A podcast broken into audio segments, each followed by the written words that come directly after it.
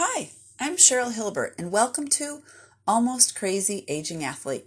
This is a podcast with a slightly slanted view of the challenges that arise while staying active and healthy as life progresses. You're listening to episode three My Pickleball Experience. I'm generally okay at most of my athletic endeavors. I'm never the best, but also never the worst. I'm usually in the faster half of the races that I run when I really run. Usually the top half of all runners, all female runners, and all female runners in my age division. Not amazing, but certainly perfectly adequate. But not in pickleball. I was really bad at pickleball. It was a humbling experience. And who enjoys being unexpectedly humbled? Not I, that's for certain. We were playing with a group of people from Our Savior's Lutheran Church, and I only knew a few of them. My husband didn't know any of them. It started out great. We were taught the general rules and scoring information, then given rackets to play. We started hitting the ball while the courts were being set up with nets and boundaries. I was doing pretty well. One of the pros even asked if I had experience because I was doing so well. I felt great about my rookie skills. And then we began to play by the rules and within the boundaries. I was terrible. Either I hit the ball too hard or too soft or missed it completely. I lost every game that I played with my partner. We scored only one point in half the games. The other half the games, we didn't score any points. Not good. It was demoralizing. But we would regroup, act positive, and try again. Only it never got better. We continued to lose mightily. It was especially frustrating because I understood the strategy and the scoring and the rules. Other players kept saying the score wrong or asking how to play. I knew all the answers. Inside my head, I was a good rookie player. But in reality, I was bad. And with my teammate, I was terrible. And as bad as I was, my husband Tim was the opposite. He was very good, like really good. People kept asking who the good new guy was. I kept saying, That's my husband Tim. It's his first time playing. I was proud of him. He has a strong tennis background and it showed.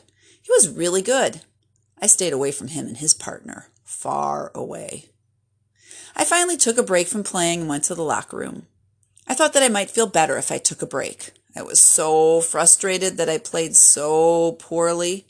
I surprised myself when I sat down and started to cry. I was so annoyed and upset about my inability to play this game. So frustrated. I had a short pity party and then I laughed at myself. this was just a game, just a friendly game. Definitely not worth tears. I shook it off, decided to be positive and start fresh. I left the locker room ready to play. And I stepped out to hear someone say, Who's that really good player? Wow. I responded, Okay, maybe grumbled.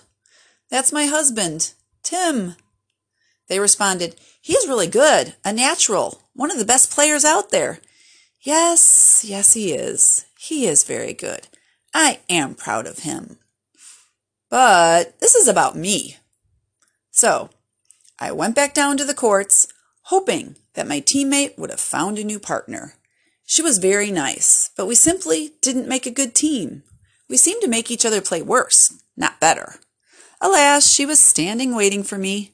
I apologized for the extended break and we headed back onto the court to play and lose again and again and again.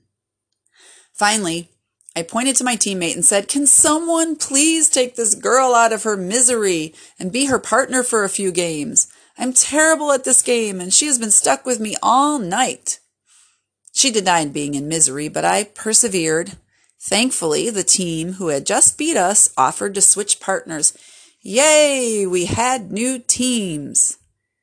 We both immediately played better, and both of our teams scored more than one point. Yay! I was still not great, but better. My new teammate had experience and gave me some tips that really helped. I got even better and we won two games. I wasn't completely worthless. Woohoo! In the end, one of the organizers said that I was most improved and Tim was the natural. I'll take it. As we drove home, Tim very nicely consoled me over my sadness in being so bad at pickleball. He offered to go and hit balls with me to help me improve. He was very sweet. Now that a few weeks have passed since the pickleball experience, I'm trying to decide if I should play again. My mind keeps telling me that I could do better. I think I can do this. Yes, I can. Or should I end my pickleball career with two wins? Hmm. Thanks for listening. I hope you found this a little fun and entertaining.